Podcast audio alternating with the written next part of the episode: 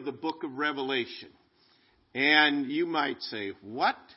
Um, we have been going through this past year, and we didn't get it done exactly in a year, but we have been going through the Bible from 30,000 feet, meaning we're flying over it and, um, and seeing it from the big perspective, the big picture of things.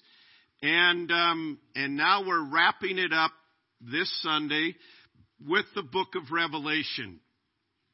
The book of Revelation is a very, very interesting book, and it's amazing. Many people have an aversion to it, that it's like, ooh, wow, there's some stuff in there I don't know about, and it could be spooky and scary and, and, and honestly, it is, it is a book that many, many people avoid. And, and yet, the book of Revelation is one of the most encouraging books of the Bible. Because in it we see the conclusion of, of everything and Jesus wins. Amen? And, and we see that. Um, without revelation, honestly, if, if the Bible ended in the book of Jude, without revelation, um, the scripture would lose much of its significance. We would have the entrance of sin into the world without its judgment. We would have the fall of man without the complete redemption. We would have Satan wreaking havoc without his judgment. So, we ought to be very, very thankful for the book of Revelation and the truths that it contains and, and God's telling us how things end. Um, my wife has a unique practice. Some others have this too, but when she reads a book, she reads the first few chapters, then she goes to the end and reads it, and she wants to know how it ends so that then she can relax during the storyline through the Bible. I mean, through her book. And she tries to tell me that that's the biblical way to do it because God tells us how it ends. I say, but he doesn't tell us till the end of the book, okay? But uh, at any rate, if it makes her happy doing that, I'm happy with that, all right? But um, honestly, understanding the end is very, very important. And today we're going to give a look at some high points, if you please, of the purpose of the book of Revelation. But I, I want to begin by just reading Revelation chapter 1. the revelation of Jesus Christ, which God gave him to show his servants things which must shortly take place. And he sent and signified it by his angel to his servant John, who bore witness to the word of God and to the testimony of Jesus Christ, to all things that he saw. Blessed is he who reads and those who hear the words of this prophecy and keep those things which are written in it, for the time is near. John, to the seven churches which are in Asia, grace to you and peace from him who is, who was, and who is to come, and from the seven spirits who are before his throne, and from Jesus Christ, the faithful witness, the firstborn from the dead, and the ruler over the kings of the earth. To him who loved us and washed us from our sins in his own blood, and has made us kings and priests to his God and Father, to him be glory and dominion forever and ever. Amen. Behold, he is coming with clouds, and every eye will see him. Even they who pierced him, and all the tribes of the earth will mourn because of him. Even so, amen. I am Alpha and Omega, the beginning and the end, says the Lord, who is, who was, and who is to come, the Almighty. John, both your brother and companion in the tribulation and kingdom and patience of Jesus Christ, was on the island that is called Patmos for the word of God and for the testimony of Jesus Christ. I was in the Spirit on the Lord's day, and I heard behind me a loud voice as a trumpet saying, I am Alpha and Omega, the first and the last. What you see, write in a book and send it to the seven churches which are in Asia, to Ephesus, to Smyrna, to Pergamos, to Thyatira, to Sardis, to Philadelphia, and to Laodicea. Then I turned to see the voice that spoke with me, and having turned, I saw seven golden lampstands, and in the midst of the seven lampstands, one like the Son of Man, clothed with the garment down to the feet, and girded about the chest with a golden band. His head and hair were white like wool, as white as snow, and his eyes like a flame of fire. His feet were like fine brass as if refined in a furnace, and his voice as the sound of many waters. He had in his right hand seven stars. Out of his mouth went a sharp two edged sword, and his countenance was like the sun shining in its strength. And when I saw him, I fell at his feet as dead. But he laid his right hand on me, saying to me, Do not be afraid. I am the first and the last. I am he who lives and was dead, and behold, I am alive forevermore. Amen. And I have the keys of Hades and of death. Write the things which you have seen, and the things which are, and the things which shall take place after this. The mystery of the seven stars which you saw in my right hand and the seven golden lampstands.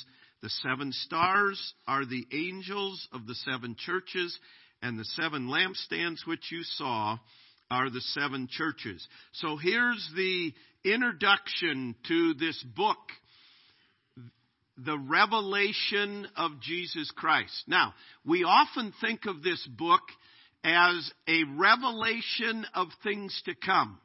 You notice in your Bible the, the title of the book and the first words of chapter 1 and verse 1.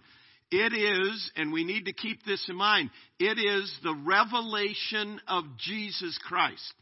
It's not just a revelation of things that are going to happen. But this is a book that is a book of unveiling. It is uncovering things that no man has ever seen before, and he told John to write these things down, and he gave an outline in verse 19. He said, These are the things which you have seen, and really chapters 1 through 3 of Revelation are things that John had seen. Then it says, the things that are, chapters 2 and 3. Chapter 1 is the things that he's seen. Chapters 2 and 3 are the things that are, and we'll look at that more tonight. Um, the, the messages to the seven churches. And then chapters 4 through 22 are the things which shall be hereafter. It's, it's about the future. But over all of it, it is revealing the nature of Jesus Christ. He reveals things to come. And it, it unveils things to come. It, it unveils. And, and we don't have time at all. We could spend all year studying the book of Revelation and preaching every service on the book of Revelation. But he does reveal the departure of believers the rise of Antichrist. All of these are things that are yet to come. The, the rise of a one world government and religion. The battle of Armageddon. The end of human history. The defeat of Satan. The final state of the wicked. and heaven and hell. All of those are described and, and spelled out in the book of Revelation. Honestly, we are living in exciting times in our day today because we're seeing pieces coming together. I'm not setting any dates, and let me tell you, if anyone sets a date, mark them off as a false teacher because no man knows the day or the hour. But we're seeing we're seeing things come into place that that are indicative of opening the doors for other things to come into place. I I don't want to get sidetracked about it, but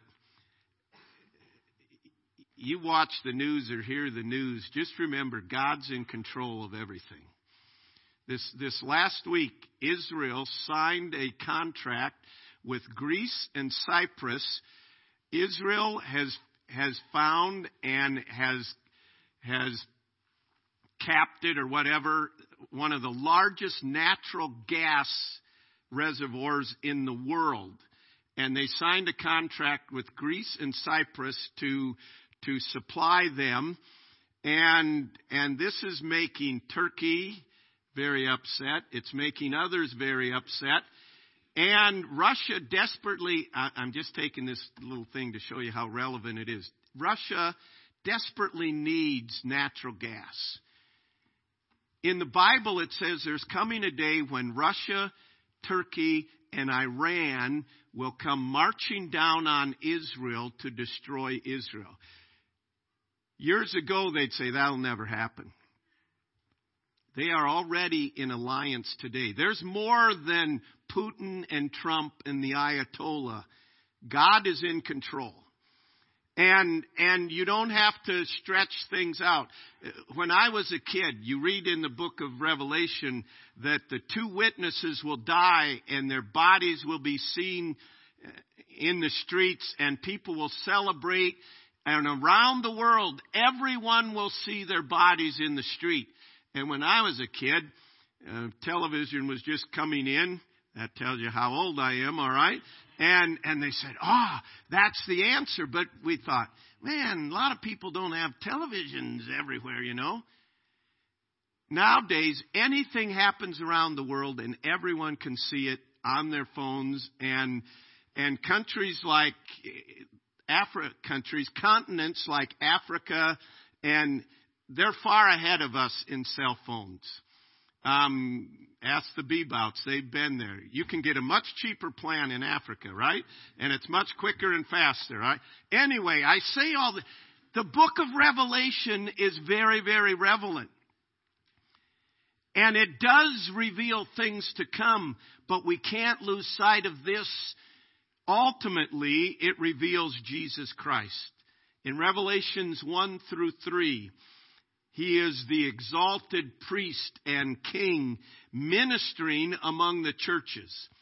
In Revelation 4 and 5, he is pictured in heaven as the glorified Lamb of God reigning on the throne. In Revelation 6 through 18, he is the judge of the earth. All of this is showing us what Jesus Christ is like in Revelation 19 verse 22 or 19 through chapter 22, he is the returning king, the conquering king. Now, honestly, as I said earlier, the book of Revelation, if we didn't have it, there'd be, there'd be no end to the human misery. There'd be no end of the story. And this gives us the end, but it also reveals to us the nature of Jesus Christ. Jesus Christ, we've just celebrated, came as a meek and lowly servant, and indeed he did. But that's one aspect of his nature. He's coming again as the conquering king. He's coming again as, as the, the controller, the master, the creator of all. Much more than just a revelation of a plan, it's a revelation of a person, Jesus Christ. So it is a book of unveiling. Secondly, it is a book of judgment. we, we mentioned chapter 6 through 18 deal with judgments. And, and I can't even, I can't even touch the, scratch the surface today, but there are, are sets of judgment that come upon this earth during the period of the tribulation period, such as this world has never seen before. And it is, it is the, the grapes of wrath are being stomped out, as the battle hymn of the Republic says. And, and for all these years, mankind in rebellion against God and, and our society that says God didn't create this, we evolved and miraculously evolved and there's no God, there's no morals, we can do whatever we want. And God has patiently, patiently, patiently waited and He's offered forgiveness and He's offered forgiveness and He's showing mercy and He's showing mercy yet today. But the day is going to come when God says, that's it. And you read chapters 6 through 18 and the horrific judgments that are going to fall upon mankind that, that will never leave this earth the same. It, it is the judgment of God. And Revelation is a book of judgment. Over roughly half of the world's population will, will die during this time. And, I don't say, I'm not saying that. God's saying it. And I was going to say, I'm not saying that to scare you it ought to scare you if you're if you don't know Christ and you're going to go through the tribulation period. I wouldn't wish that on my worst enemy.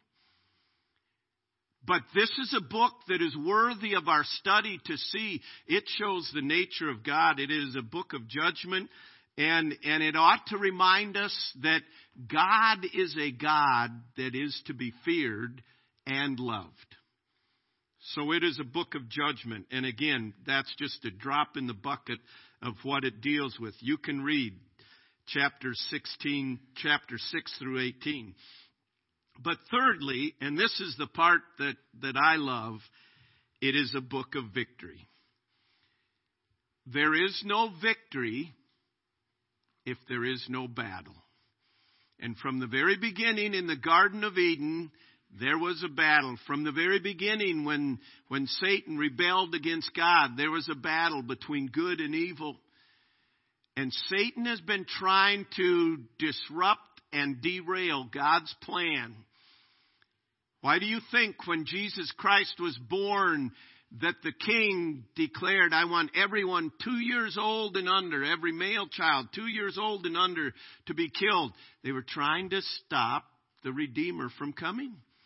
And he's been trying to do that all throughout the ages. He's still at it today. And there is a battle between good and evil, between God and Satan.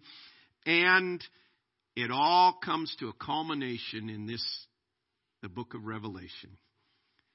The Antichrist will lead the nations of the world. The, there, there will be a global, one world um, government and religion. That's really what the battle is going on politically today. It's between globalism and nationalism, but I won't go there. But there will, globalism will prevail. And Satan, Antichrist, will be at the head of it, and he leads the nations of the world. Imagine, it's, it's bizarre to even say it. Leads them at war against God. We say it's the battle of Armageddon. It's no battle at all. With the word of his mouth, he brings the victory. And, and he tells us how this is going to end. And when everything is said and done, there'll be one standing, and that is Jesus Christ alone. And he guarantees the victory. He won the victory when he rose again. Satan is already a defeated foe, but he will, he will bring the culmination of this, and this book is a book of victory. And he, he manifests how it will be. He will bring restoration of, of creation during the thousand year reign. And it is a great, great victory. I, I love victory. Uh, you need your head checked if you say, I love losing. I know we live in Iowa and we all experience a lot of losses, but we love winning, right? And the reality is, there's only one winner, and that's Jesus Christ, and everyone that is identified with him. And the victory, it's, it's manifested, it's guaranteed, and, and you can read about it here. And, and I can't, I try to imagine in my mind uh, some of the things that, that are going to take place and happen and, and it's just, I can't wait to see it. But it will come in God's perfect time. So it is a book of victory, but I want to remind you it is a book of blessing. Notice verse 3 of chapter 1. If you have not read and studied the book of Revelation, I would urge you to do it. And not just I, but verse 3. God says, Blessed is he who reads and those who hear the words of this prophecy and keep those things which are written in it, for the time is near. We know that when you read God's word, there's a blessing, but here it's almost like it's a double blessing. He says, Blessed specifically are those who read this book and who study this book. You want the blessing of God? Read and study the book of Revelation. I mean, how easy is that? That's specifically what he's saying. And yet, why do you think there's such a cloud and such a veil and, and people have an aversion toward it? It's a spiritual warfare. Satan doesn't want you to read that he's a defeated foe. He doesn't want you to understand the greatness and the glory of God. He doesn't want you to understand those things. And so there is, and, and in many, and in many quote unquote Bible believing churches today, they never even touch the book of Revelation. And God specifically said there is a blessing. But that blessing is only to those that are a child of God, that have identified by faith with God through Jesus Christ. But he said, if you are a child of God by faith in Christ Jesus, you will have the blessing of God on your life as you read and study this. And the blessing is, let me just quickly list some of the blessings. It will strengthen your faith. Everything will happen as God said. There are things that God said regarding His first coming he prophesied he'd be born of a virgin. He was born of a virgin. Prophesied he'd be born in Bethlehem, born in Bethlehem, and so on. There are many other prophecies that have not yet come to pass.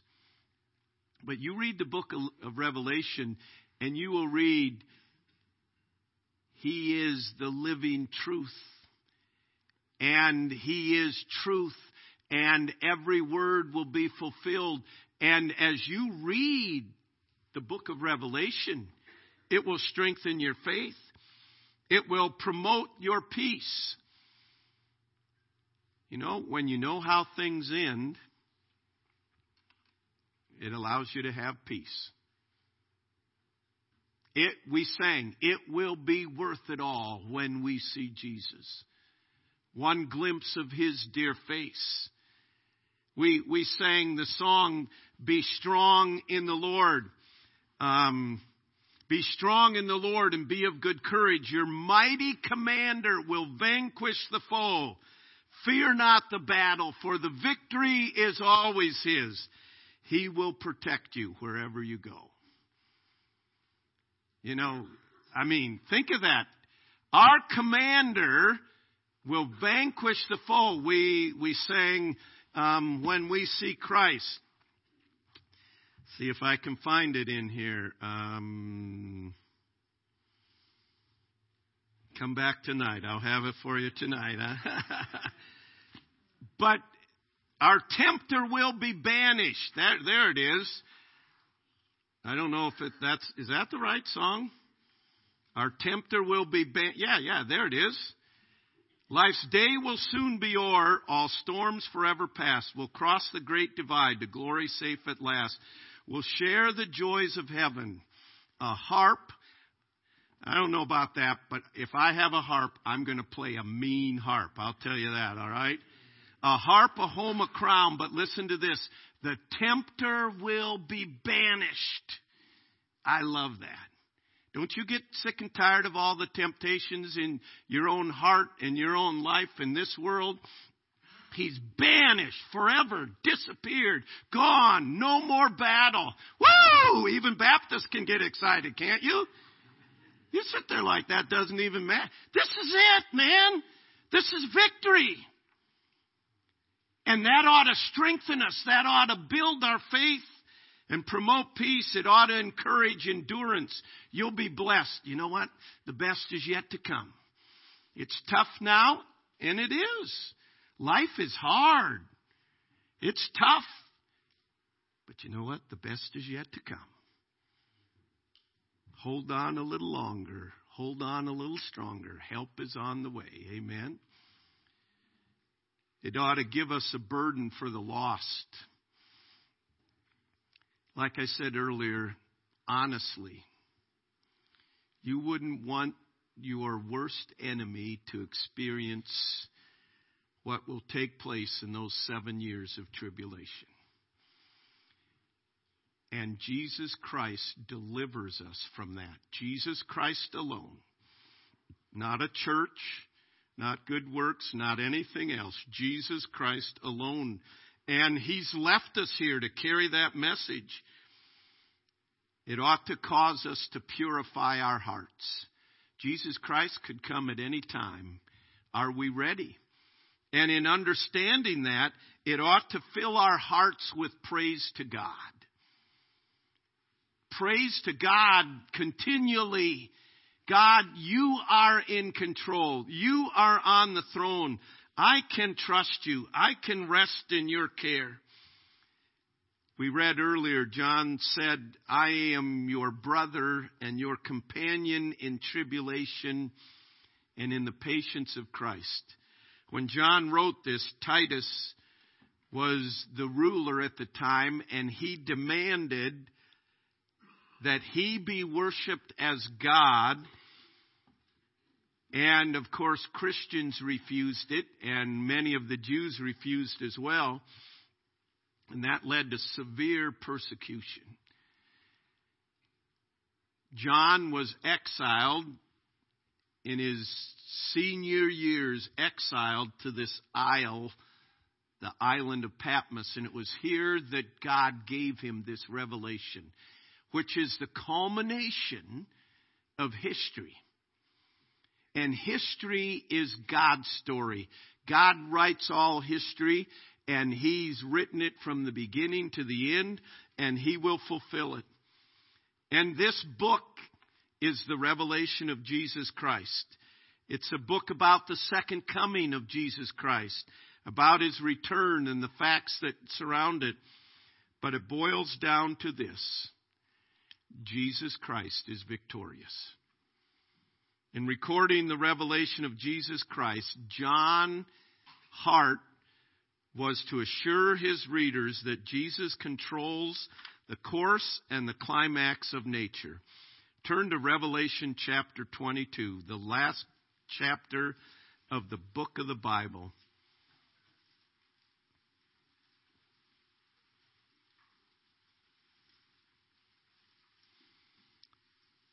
And notice verse 20 of Revelation 22.